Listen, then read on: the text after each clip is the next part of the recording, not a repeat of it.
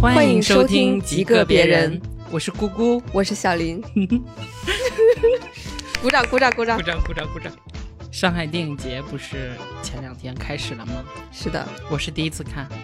嗯，我上海电影节我二一年的时候看了，我记得二二年应该是因为疫情的时候停了一届，然后二一年我刚来上海的时候随便抢了两张票，我都不记得抢的是什么票了，就随便去看了一下。嗯。那你还是看过，我是实打实的第一次。这一届感觉遇到的新闻感觉挺多的，什么字幕跟不上。是的，你你看的时候还好吗？我看的时候，我看的那个第一部是《中年女性》。嗯，然后那一部电影就有一点问题，它就是有一点，因为它是那个欧洲电影嘛，它翻译的字幕的时候确实是有一点跟不上。嗯，后来我才了解到，好像是它需要有工作人员去手动这样一条一条的播放出来。嗯，它可能有的时候机器会卡吧，也许。这个工作我需要，让我来做。所以它播的不是提前啦，就是延后了有一点。嗯，但是还好，可以接受。嗯，那你们那个现场有人说话什么之类的？其实是有的。我昨天其实有看一场，然后我后面有一对情侣吧，有在小声的窃窃私语。嗯，但是我没有出面制止，我就我就因为我看到网上有很多人就是会主动的去制止嘛，我也觉得挺厉害的。然后听到他们窃窃私语了，大概还好，其实三十秒吧，然后就就就安静了。可以接受，但是我左边有一个女生好逗，在看的很认真的时候，全场很安静，嗯，然后她突然突然就是回过头来说：“你们不要再讲话了。”然后我就一下子被吓到了，嗯，一下子就是一下子那个心脏就加速跳动开始。我这次也是，我看那个惠子凝视的时候，当时是在那个虹桥艺术中心嘛，嗯，我当时买到的票还是二楼的票，嗯，看着看着就好像是旁边有人在讨论剧情嘛，有一个男生就突然，你知道吧，红艺术中心那个回声可大了，声音这么大，然后那个男生就说：“惠子不会说话，谢谢。”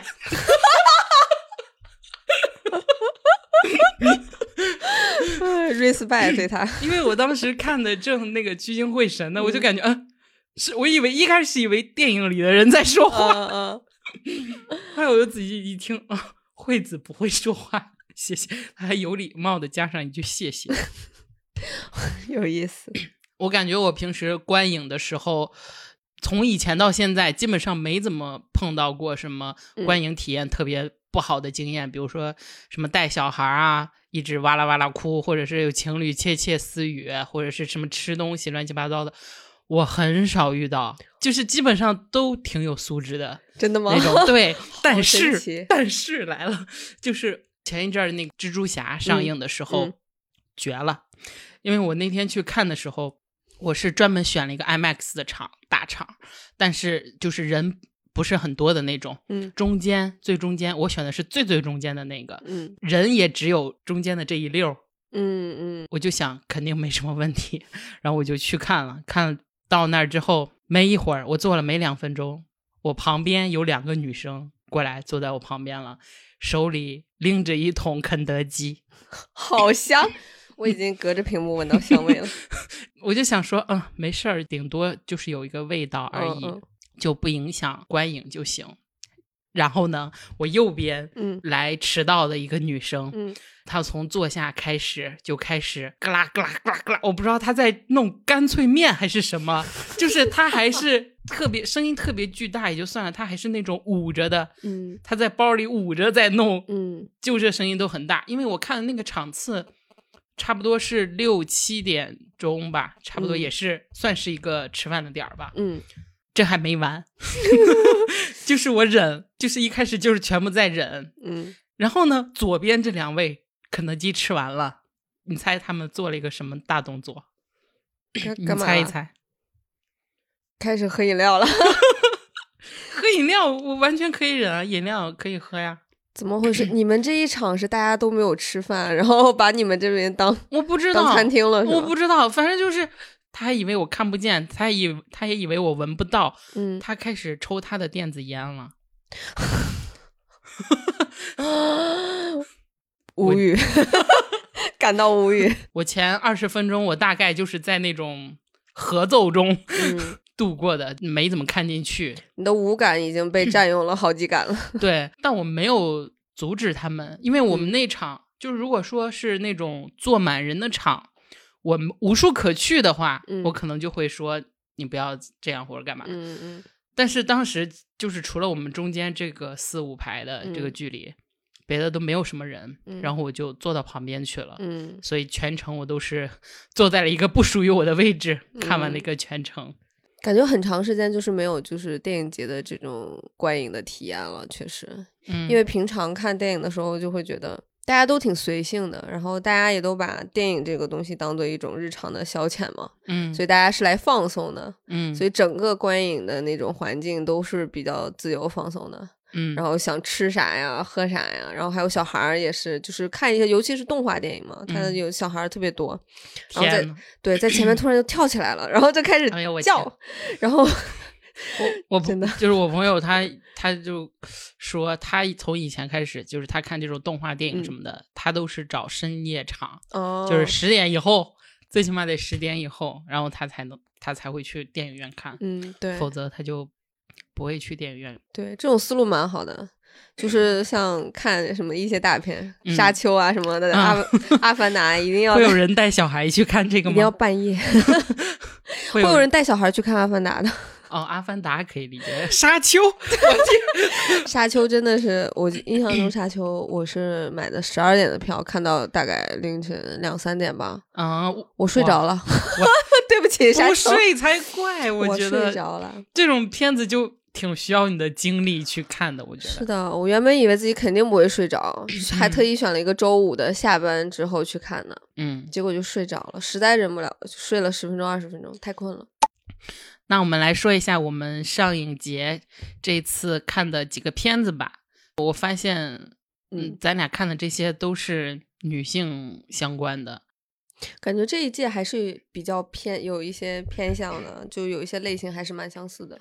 嗯，有一些就是会聚焦在一些，比如说青少年，嗯，呃，成长问题，然后儿童啊，成长问题这上面，嗯，还有或者是家庭。这样子感觉是欧洲那边的电影的一种风向。嗯，好的。首先我先说一下我这次到目前为止我上影节看的这两部片子吧。首先是《寂静的生活》这一部，这部片子是改编的大江健三郎的同名小说，由一丹十三执导的一部剧情片。嗯，这个故事的主角叫美智子，他家庭是一个一家五口。嗯。他的爸爸是一个作家，嗯，他有一个患有智力障碍的哥哥，嗯嗯，有一天呢，他这个父亲就突然因为中年危机，嗯，就觉得啊找不到希望，就也想找一些创作中的灵感吧，然后就决定去澳大利亚去寻求 自我静养吧，算是。他妈妈呢就跟着他爸一起走了，就留了美智子和他这个有智力障碍的。哥哥两个人在家，嗯，这故事就是讲讲他们两个在家的这段时间一些发生的日常的一些事情，嗯，但说是日常，里面是有一些很诙谐、很幽默的方式，嗯，就比如说他以为刚开始的时候，片子里面有一段新闻里面一直在报道，就说有智力障碍的男子进进行什么犯罪啊。什么猥亵女性，然后他就误以为是他哥哥，然后他就跟踪他哥哥到了一个他邻居家一个女生的那个家门口，发现他哥哥在人家家门口在那边徘徊，不知道在干嘛。然后他就在想，不会是他哥吧？结果发现并不是，他哥很喜欢音乐，他们家算是一个中产阶级，所以就有学音乐啊，什么弹钢琴这种的，写曲子。他哥就在聚精会神的听那个女生，那个女生从家里弹钢琴的那个声音就传出来嘛，他就在认真听人家弹的对不对呀，或者干嘛？女生瞬间就松了一口气，嗯，就类似这种小情节，就还挺逗的。但我觉得导演他是用一个很举重若轻的，嗯，一个编排方式，就讲了一个很现实、很沉重的一个议题。对，嗯，这部片子前面你看的时候都还好，就感觉生活很很轻松，然后很美好啊。嗯然后它的色调也是那种像油画一样笼罩着一层柔光的滤镜的那种嗯感觉。但是到后面就突然画风就变了，就感觉是吃一碗你很喜欢的咖喱，然后突然吃出来两只蟑螂的感觉。为什么？你把这个片子看完以后，你就会完全感觉到这是一部男导演视角下面展现女性的一个、嗯一种很厌女至极。懂？他有很多的强奸戏，这里面就是只有他那个弟弟，他弟弟叫伊友，只有他这个有病的男性，就只有他就是很纯洁，嗯是一种很纯洁，然后一直对自己有音乐上的追求啊，然后也不会伤害别人。最后他还保护了他妹妹，嗯，就是他妹妹差一点被强奸的时候，他还保护了他妹妹。嗯然后你就反观剧中的其他的男性角色，就他爸爸陷入了一种父权中年危机，其中有一嗯。个很有意思的片段，就是他爸去捅下水道，嗯。就是怎么都没有捅好。嗯。捅下水道这个环节和他后来去了澳大利亚，在澳大利亚的厨房里捅那个水管相互呼应的。嗯。其他的角色就里面有一个算是反派吧，就是一个游泳教练，嗯。就是一个最大的反派，他就是差一点把他把美智子强奸的那个、嗯那个坏蛋。然后还有一个音乐老师，也是个男的，他后来知道这个游泳教练不是什么好人嘛，然后他就去找这个游泳教练，结果被这个游泳教练揍了一顿。嗯其实大部分时候是好的，但是他但是他也说过一些歧视那个伊友的话，虽然是不嗯经意间的，后来他也道歉反悔了。最后一个就是他这个家里其实还有一个健全的弟弟嘛，嗯。就那弟弟也就全程没有出现过。里面的女性角色有一美智子她妈妈，她发现她妈她爸爸预谋自杀，她爸觉得就是自己在这家没什么能力了，他就嗯。没能力嘛，嗯。然后就连个下水下水道都捅不了，嗯。然后就自以为自己的想法很对，然后结果就还是得找那个下水道工人嗯 来捅，嗯嗯，他就觉得活不下去了。他在那个他的半夜，在他那个书房阁楼里面，在那边预演自杀，你知道吗？预预演就是拿一个箱子，就在那边假装就是预演自杀。所以就是后来他们决定出国以后，他这个妈妈就跟去照顾他这个爸爸了，就哎不管这家了，设定你知道吗？，这这个，设定让你就你就听这些是有多奇葩。嗯感觉里面有几场这个强奸戏，就真的给人一种吃到屎的感觉。嗯其中一场就是恋童癖那个，就是嗯有一个信奉宗教的人，嗯然后一开始是每天在他家门口放一瓶水，嗯但他其实就是每天从这儿过，他让那个小女孩儿嗯给他口，你知道吗？嗯就在小树林里。然后另一场就是讲他，嗯、父亲小说里面的一个剧情，他们拍成了画面。一个男学生想要对这个女学生强奸，但是。然后这个女学生挣扎的太厉害了，然后他又怕她叫出来，然后就不小心把她给掐死了。嗯掐死了以后，老师发现他了，嗯发现他了，然后这个老师就，你猜怎么着？这个老师说：“你快跑吧，交给我。”然后这个老师就在那边监尸。what what 对，最后一个就是这个美智子差点被这个游泳教练强奸的戏。这些场真的让我觉得这个他的拍摄细节和角度啊，以及就是他拍的特别的就跟 AV 似的，嗯你知道吧？我觉得是导演故意的，还是他就是在嗯满足自己的这种嗯私欲？其中一些这种白内裤啊，嗯这种情节角度啊，就是从下面拍，嗯，就是我就觉得，就真的让我很怀疑，这是不是导演这就是一个纯纯的男当成性视角。当成一种他的一种玩弄女孩的一种情趣嗯的感觉。嗯，强奸这个字能说吗？我都不知道。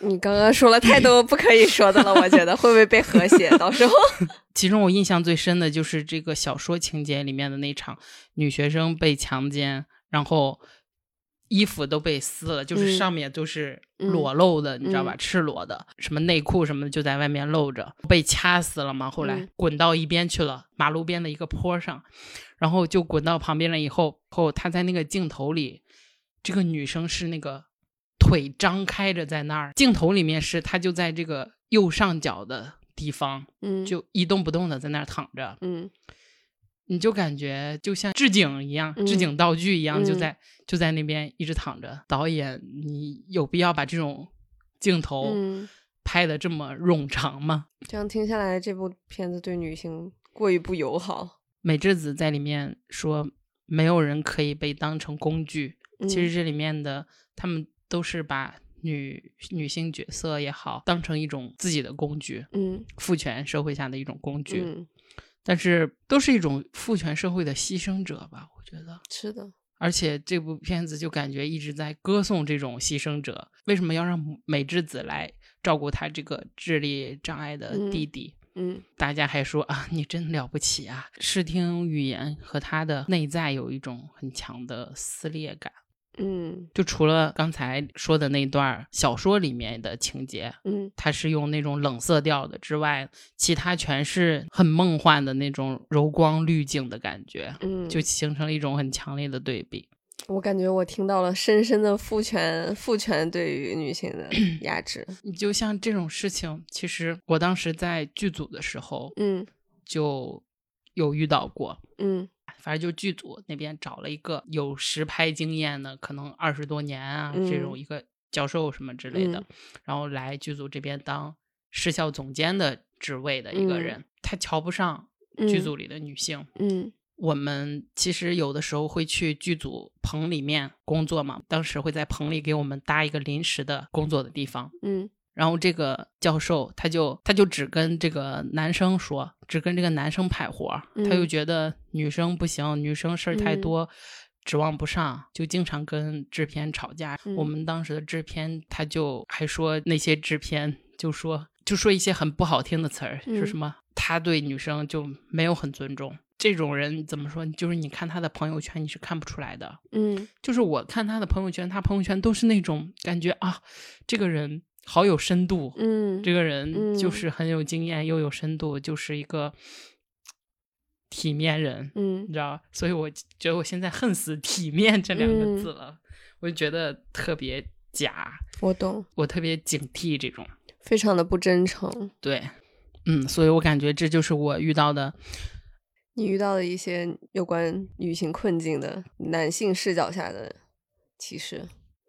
对，那时候我感觉我才有体会吧。其嗯实，在之前工作之前，我这种体会真的也可能是自己太小，意嗯识不到。那时候就是这种感觉嗯就很强烈了。嗯，那小林可以说一下，我想主说就是我抢到的这两部片子，一部是中年女性，然后一部是达尔瓦。嗯然后中年女性，她就是这两部片子，它其实都是欧洲电影嘛。然后中年女性，她是阿尔瓦罗加戈的电影。然后我其实对这个导演非常陌生，嗯我嗯并不太知道他是谁。嗯其实这个故事主要讲述的就是四十二岁的就是拉蒙娜，她身兼数职，嗯有时候呢做工厂女工或者小时工用一样以来应对家庭的一些生活压力。嗯然后她还会为她自己的女儿偷偷存下一笔钱，嗯，然后那笔钱就会就会藏在那个厨房下面的那个水槽下面的那个柜子里面，嗯因为她很清楚的知道她的老公永远都不会进厨房。嗯她的老公就是永远都不会认真的去翻厨房的这些东西，嗯然后永远是她在围着厨房，房不属于我。对，她永远是她在围着灶台打转啊，然后为为她老公啊，为她自己准备饭菜，所以她把钱存在那里还是很安全的。嗯这个也是导演去设计的一种细节。嗯嗯，就她丈夫也是典型的那种中年的油腻男吧。嗯然后不仅就是无法帮忙分担家务，然后还经常喝的醉醺醺的回家。有一场戏我记得很清楚，就是他这个 形象就也是很点。有一次他找不到自己的巧克力之后，对他的妻子大发雷霆，嗯，就说我的巧克力去哪了？然后他的妻子说我并没有动你的巧克力。嗯然后就是一个男人就是要连巧克力都要斤斤计较，就是要跟他老婆说啊，这是我的巧克力，你不可以动它。嗯，是让我很无语。后来这个这个男人就这样的男人，他还出轨了。嗯，他还出轨了，就是非常简直了。这个这个设定就很简直。嗯。后来就经过一系列事件的发生，然后这个拉蒙娜也终于在女儿的鼓励下想开了。就我当时心想，就是看电影的时候就觉得他其实幸亏生的是个女儿。嗯。就他的这个女儿还是有一部分是理解他这个母亲的。嗯。虽然他女儿不服。到了青春期不服管教，然后经常在外面跟她的男朋友同居，然后也不念书了，去酒吧呀，或者是去一些地方打零工这样子。嗯，然后我能感觉到她确实身处在一个女性的中年危机之下，因为她。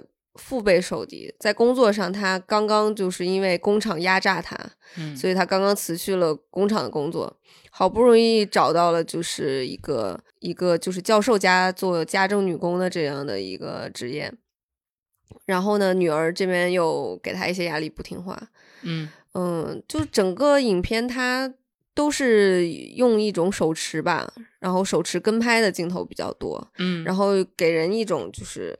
很节奏很紧凑，然后代入感很强的那种那种感觉。我印象中比较深刻的一场戏是，呃，他跟他女儿说：“说你真的要一辈子这样吗？你要一辈子不不念书，然后最后嫁一个乡巴佬像我这样吗？”其实他这个话更更像一方面是更像是说给自己听的，嗯，就是他有一部分对自己生活的不甘，嗯。最后好在就是拉莫娜不仅可以。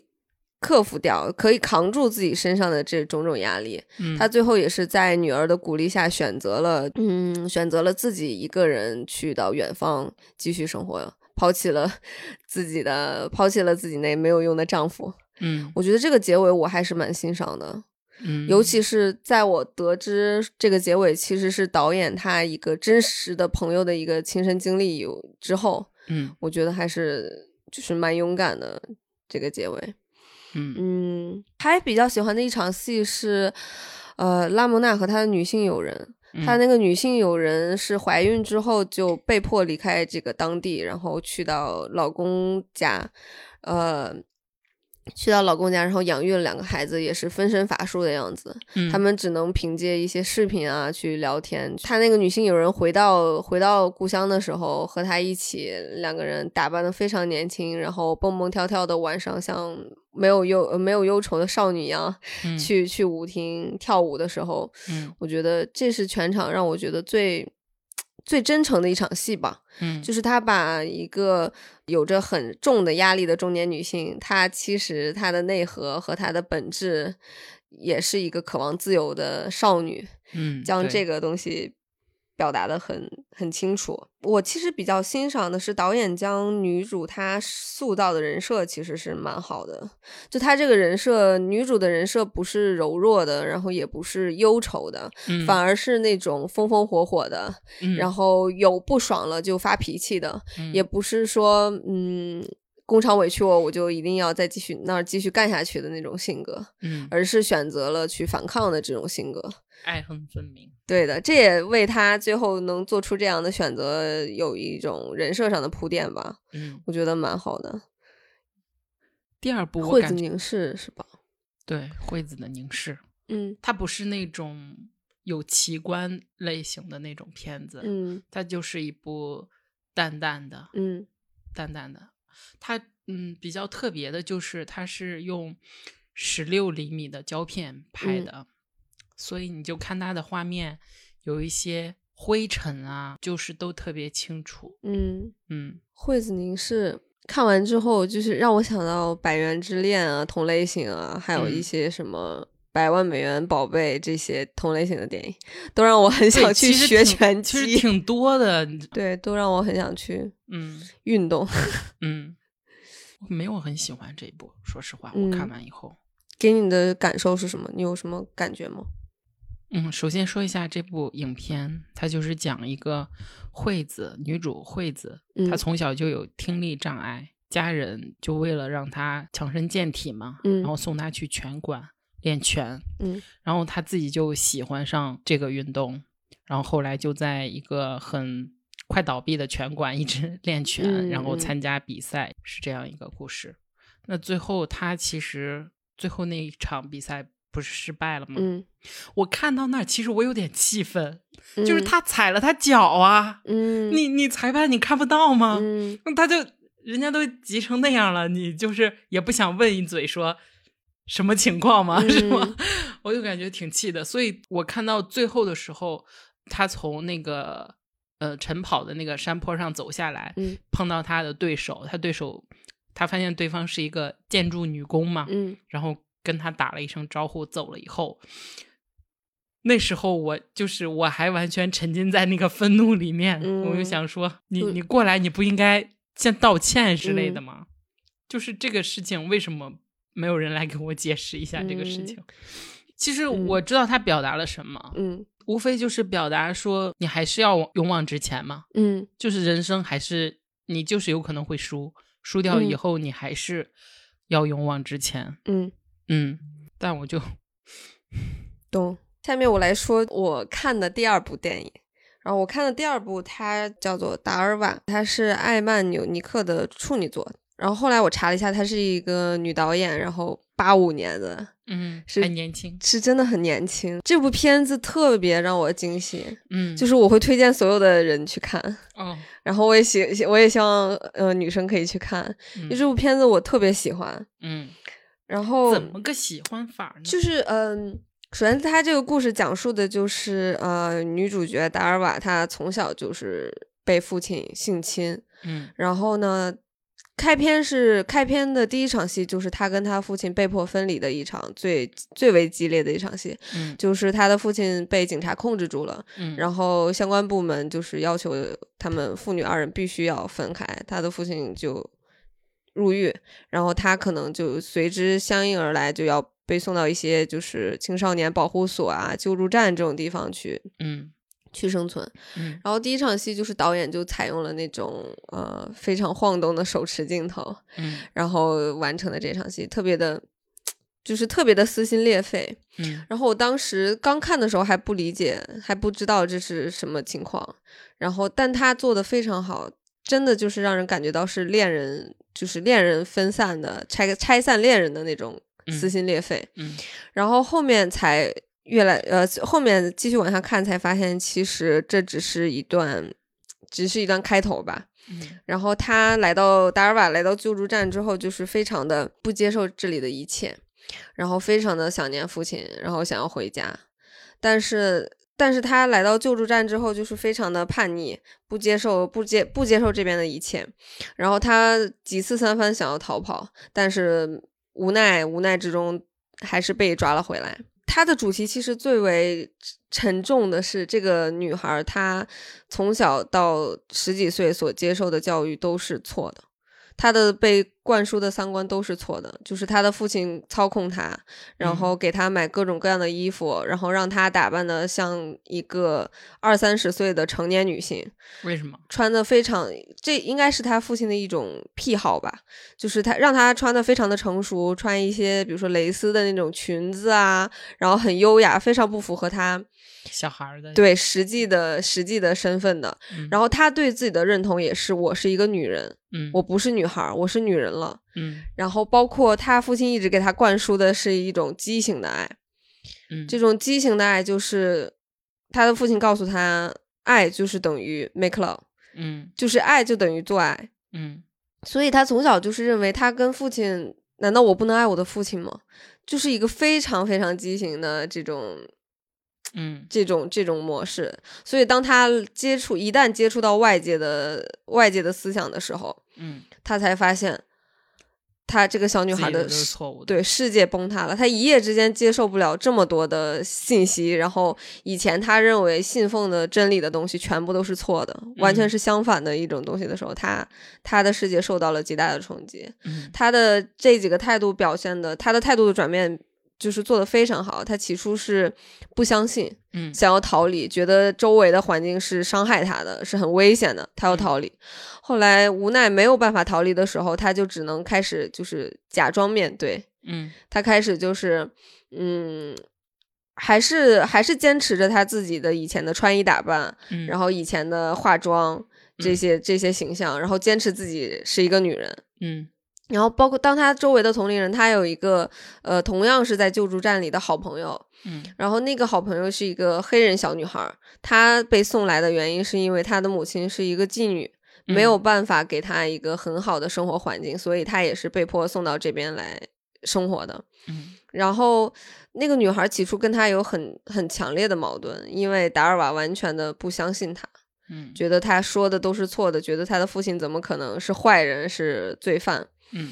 然后后面是其实是通过嗯他周围的一些救助站的人员啊，对他的一些爱呀、然后包括是他的朋友对他真的真的很好，他才逐渐感受到周围的人的人的善意。嗯。然后接下来就是接下来就是他强烈的反抗，他开始用绝食啊，开始用一些呃激烈的自残的行为去去威胁呃他的救助站的人员，去让他得以见到他父亲一面。嗯然后他这个计谋他终于成功了，终于成功之后，他被带进去之后，他的父亲就是一改一改往常的神色吧。就是这一场戏我也记得很清楚，是冬天他穿了一件很长的羽绒服，里面套了一件非常非常性感的那种很成熟的露背裙。嗯然后等他父亲来的那一刻，他就是下意识的，就像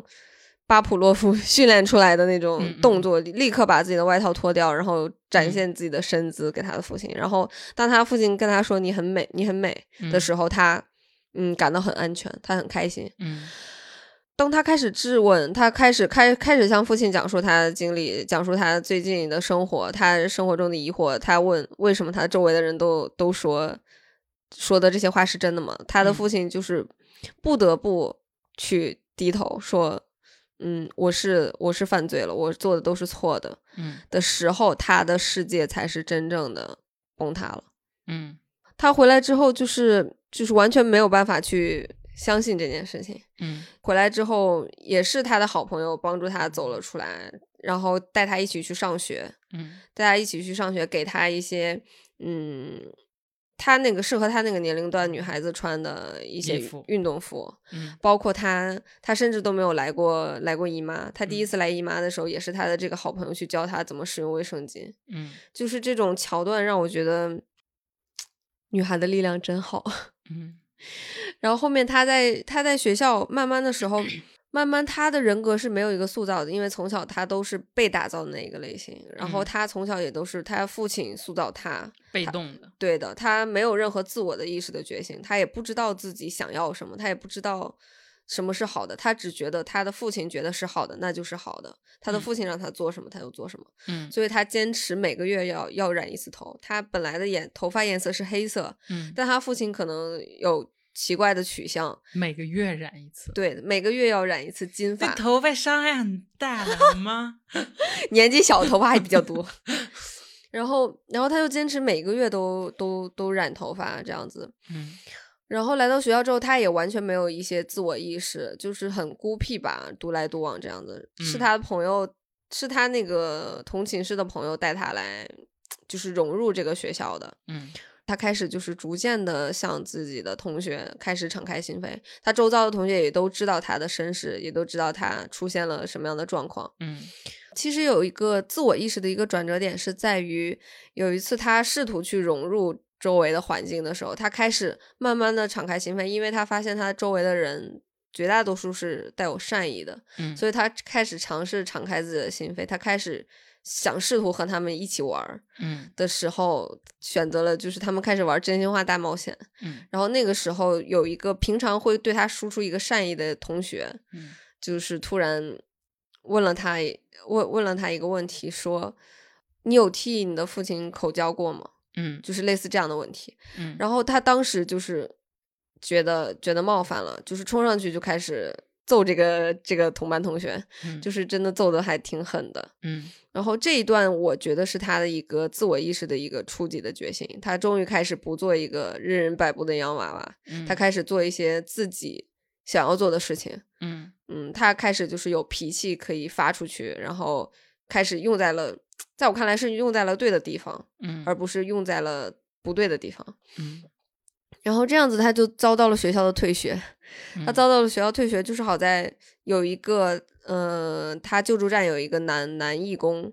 然后一直来帮扶他，然后接他回来的时候鼓励了他，包括他回回到救助站之后，跟他的同伴们讲述了他的这个经历之后，他的同伴们都嗯都给他鼓励，都表示你很你很棒，嗯，然后他开始就是逐渐的有一个自我意识的一个形成，开始敞开心扉这样子对大家，嗯，但是这个女导演她设计的桥段。很好，好在就是她这个东西是有起有伏的，并不是说一马平川或者是层层递进的这种形式。其实它周围也隐藏着很多这种危机，就是只要他在他的人格塑造这条路上有很多危机四伏的时刻，就是如果他一旦掉下去之后，又是一个万丈深渊。嗯，这样子，就是包括他设计了，就是救助站有一个大他大他几岁的一个。呃，男男男同学对他有好感，然后就是趁着一个 party 的时候，对他可能就是上下其手吧。嗯，然后他是一个也不懂拒绝的，他那个时候一直觉得就是他要取悦别人，取悦别人，他只能通过身体去取悦别人。嗯，所以他就是从来不他不会拒绝这方面的事情。嗯，然后这个时候是那个男义工出来保护了他。嗯，他这个心态转变的也很对，他开始对那个男义工产生了一些好感。嗯，他开始依赖他，他开始觉得他比他，他像他爸爸年纪这样的男人，他开始对他有依赖。然后这个男义工也是，就是算是义无反顾的拒绝了他。嗯，然后他这个时候相当于腹背受敌，包括他的那个朋友也告诉他说，设计特别巧妙，是他朋友的这个人设设计的很好。他的朋友的这个人设是是一个。由于他母亲是一个妓女，所以他那个女孩有一点风心所爱，她不再打扮自己，她觉得打扮自己就会像一个妓女。但她，但但女主的人设和她正好相反，女主喜欢打扮自己，嗯，然后喜欢把自己变得漂漂亮亮的，但是内核却是希望取悦男人的，嗯嗯，所以他们两个本质上会有很强烈的冲突。然后那场冲突的爆发，就直接导致了女主的朋友跟她说。嗯，我不希望你像一个妓女一样一直去取悦、讨好别的男人。嗯，这个女主当下受到了就是很大的一个冲击吧，这也是她最终选择真正的去进行一个呃撕裂感的蜕变的一个一个契机。然后她被男义工拒绝了，然后她又被自己的好朋友嫌弃了，然后他终他终于就是想办法跑回了自己的家，跑回了自己家。就这里可能转折有一点突兀吧。他跑回自己家之后，嗯，思考了一夜之后，开始最终下定决心，真正的要与自己过去割裂。就是他开始学会长大，他开始接受长大这个事情。他不再觉得自己是个女人，他觉得自己就是个女孩。他要是按他，他准备按照自己的节奏去去生活，去长大。嗯，然后所以他把他自己的。就是黄色长发全部剪掉，然后只留下了就是发根处的那种黑色短发。他愿意，他愿意接受自己，他愿意做回自己。最终就是一个比较好的、比较和解的一个结尾吧。嗯嗯，我觉得这部电影好就好在我很喜欢这个女导演她的拍摄手法，特别的细腻。嗯，就是整个片子它行云就很行云流水，就是我没有一秒钟是跳戏的，或者是一秒钟就是。不知道自己在干嘛的，就是完完全沉浸下去。虽然它的镜头比较长，然后也多数是一种固定镜头，但是就是他会把握那种镜头镜头之间的节奏感特别好。他会做一些嗯，像主角 P O V 式的那种特写镜头，然后能展现出主角他他作为一个最开始他受伤的一个小女孩，她在关注的是什么。然后包括她中间，嗯，产生了心理转变，然后她的视角看到的东西又是什么？嗯，这个东西就是给的 特别好，嗯，所以就是，然后我当时在电影院里的时候，听到我周围的人就是啜泣声一片，就一直在哭，但，就是大家都一不是在叹气，就是在哭，嗯嗯，有共鸣，是的，但是好就好在他有希望。这部电影它给人希望，嗯，它不单单是一种痛苦的东西，它给人希望。嗯，然后里面的男性设计的怎么讲也是很真实的。就是第一场戏，嗯，女主达尔瓦试图逃跑的时候，那个男义工出场的方式非常的男性，啊，就是直接把他摁在地上。然后把他的双臂摁在地上，就是我们开头明明知道这个女生是被就是强呃，他他是常年被就是强硬的性侵过，嗯，然后但是导演还是会拍出这个男性他过来用一种绝对强势的力量压制住了这个女性，嗯，这个小女生，然后让她没有办法跑掉，然后把她的胳膊就是顶住，嗯，就是有不适感。嗯，但是又觉得很真实，男人好像就是会这样，嗯，是的，发力或者是怎么样本能性的，对，嗯，我感觉这个片子，你说他刚才接受自己嘛，想要按照自己的方式去生活，我就感觉跟那个惠子那个其实差不多。惠子那个大家都说桑然桑然的，嗯，又桑又然。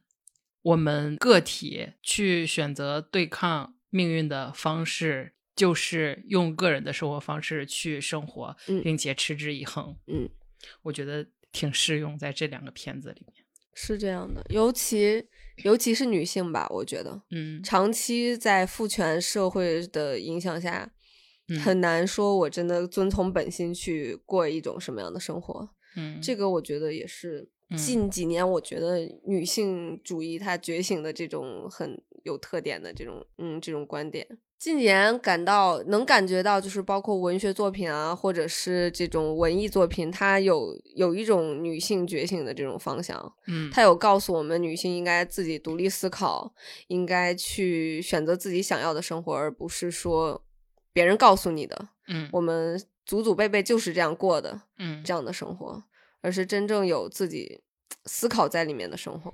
嗯，那你觉得你女性？这个意识觉醒的时候是什么时候？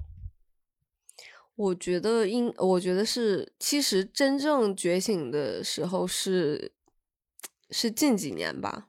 嗯，是近几年，就是我开始，嗯，不管是从看电影啊，或者是看书啊，我开始接触一些嗯女性作者，然后开始读他们的一些心路历程，我开始。思考了，我开始以前觉得有些东西是，嗯，叫什么？是那种定式的东西，是那种就是答案的东西。反而现在在困扰着我，反而现在在就是让我觉得我应该去思考，这是真的吗？就是为什么要这么说？我觉得我的觉醒的特点就是我开始去思考了，就开始思考我的生活，然后思考就是长久以来。嗯，我按照自己的那种人生定式生活的方式，到底是对不对的？我觉得基于我自己本身来讲，就是我现在开始就是尝试独立，就是尝试不管是独立生活或者是独立思考，我开始尝试独立，包括我可能就是前段时间辞职，我开始去思考，说我这样。一辈子上班是对的吗？就可能我的父母告告诉我的观念是，女孩子你要有一份稳定的工作，然后呢，有一份就是嗯朝九晚五的，然后呃比较稳定的生活，这是非常好的。但是我开始觉得这种生活不适合我，然后我并且也觉得不是很开心，并且我想尝试更多的可能性的时候，我开始。去独立的思考，去选择自己不一样的路，我觉得还不错。嗯，因为我从小就是反抗的那种小孩儿。嗯，就不管谁说什么，哪怕是我上课或者看课本，对于课本上内容，我都是特别质疑的那种人，你知道吧？就我觉得这个课本上的东西就是拿来考试用的，就是拿来应试考试用的。嗯，那我真的信这个东西吗？我不一定，保持。这个怀疑态度，嗯，对，所以我我感觉我对太有自己想法了，嗯，就是从小就太有自己想法了，而且我感觉，嗯，让我深深的女性意识觉醒，嗯，就是其实，在很早以前了，我没有那种转折式的那种觉醒，被催婚很早，你知道吧？十九岁吧，嗯，我就我就会觉得说，我为什么要去做这件事情？嗯。就是当时就是身边的人都会去做相亲干嘛的，嗯，但我就我不知道为什么要这样去做。十九岁就相亲，好早啊！我对我当时就大一的时候吧，嗯第一次相亲。嗯 当时家里人的意思就是说，你你相亲吗？结了婚，哎，该上学还可以继续上。我就想说，嗯，自己还没活明白呢。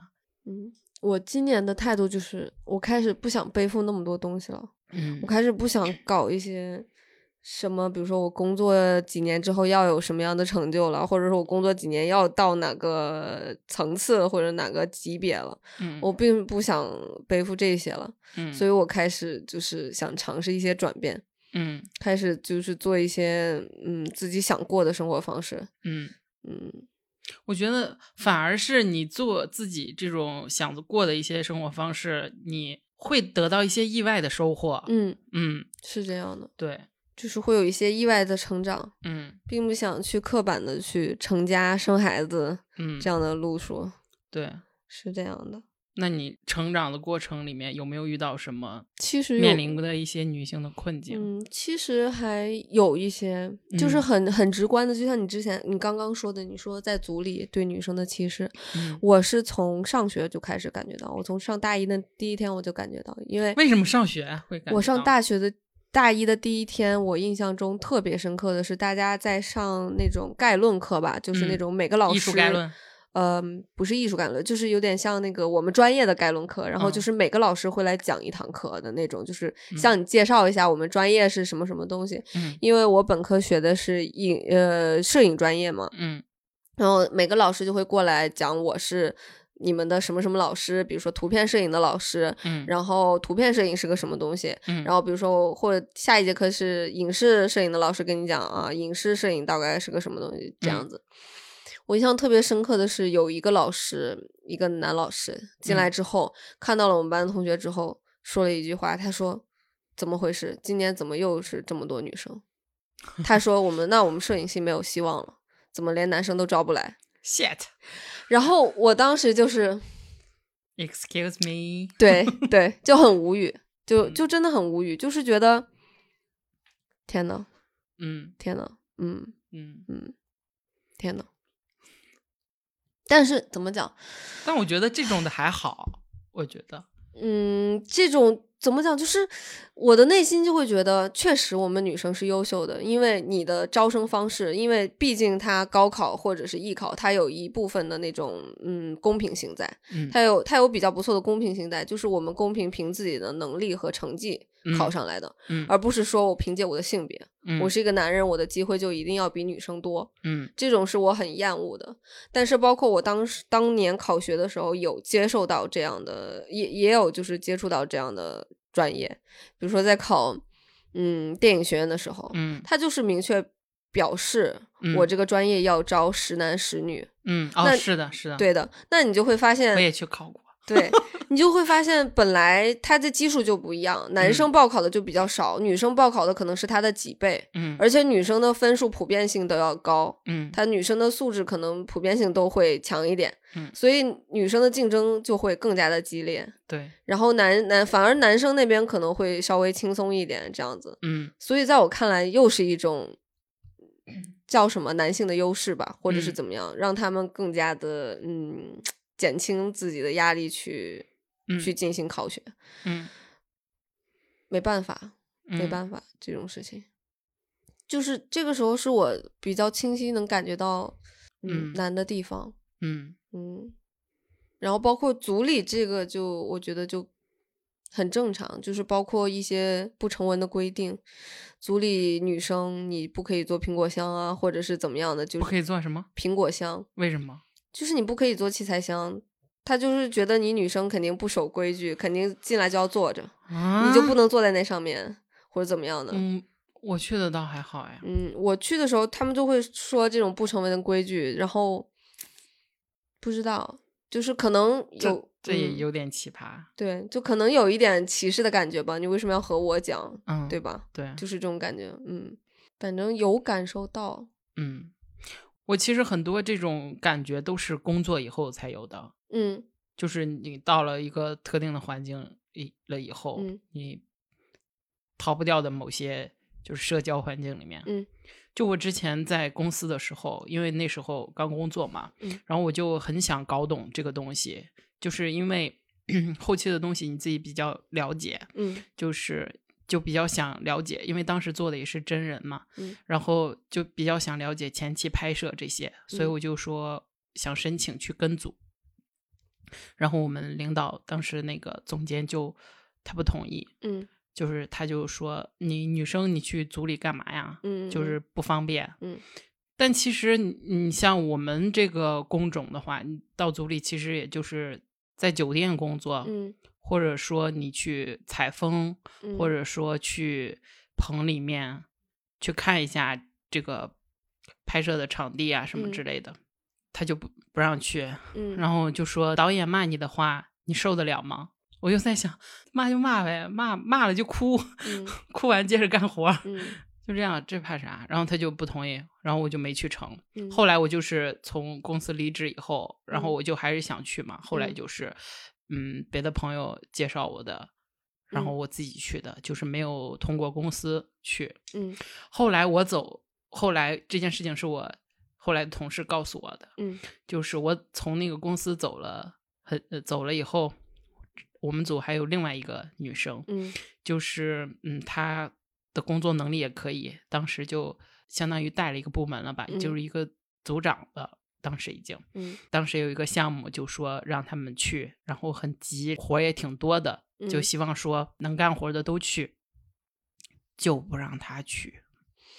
所有人都去了，组里的男生全去了，嗯，但是他一个能力强的女生就不让他去，嗯嗯。这种感觉很真实，就是，嗯，就是尤其也是我我我工作之后也是出了社会就感觉到了，嗯，就是包括你比如说面试，我最直接的面试会有很多人问我，嗯啊，你年纪多大了？然后有没有男朋友？准备啥时候结婚呢？然后或者是要不要小孩啊？这种真的会有问。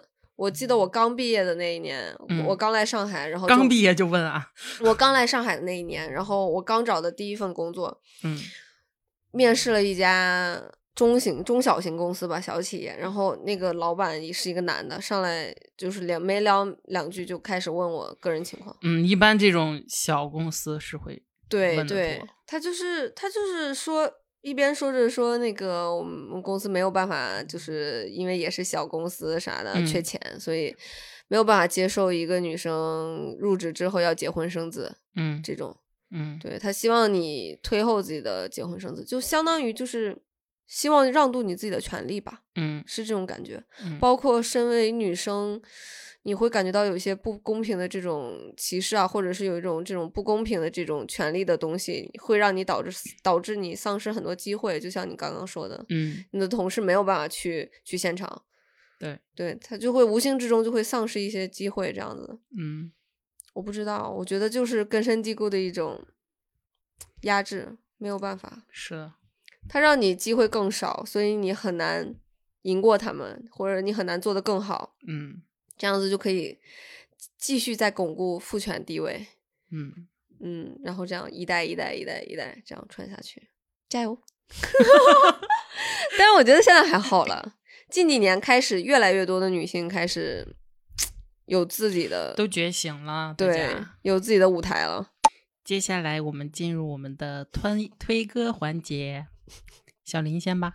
好，嗯，我推一首天后王菲的老歌吧，叫做《矜持》。然后最近是听到王菲的声音，我就很喜欢她的声音，很慵懒，很舒适。嗯，然后王菲这个人我也蛮喜欢的，她就比较松弛吧，其实。嗯，然后早年间有一些。新闻就是说，他早年间跟窦唯同居的时候，还要在四合院里早上起来倒尿壶，这个事儿 就很好。就一个大明星，你也想去倒尿壶是吗？我还不配在四合院里倒尿壶。然后就嗯。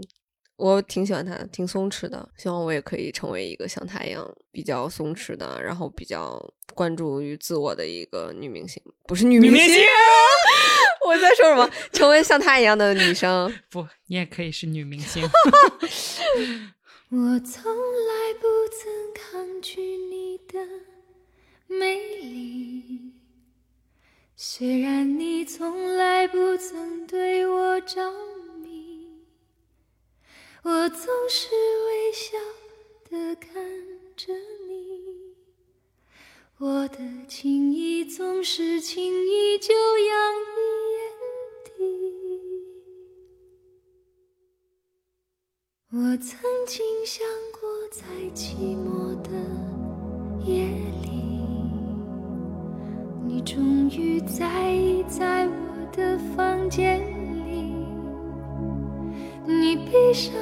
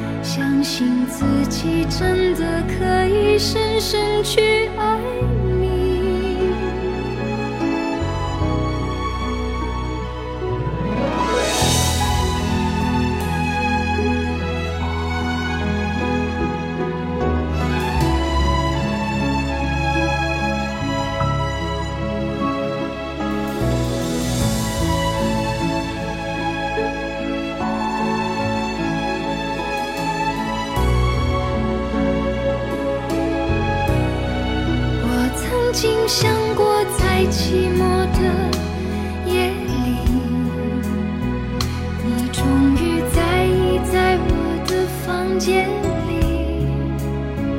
你闭上眼睛亲吻了我，不说一句，紧紧把我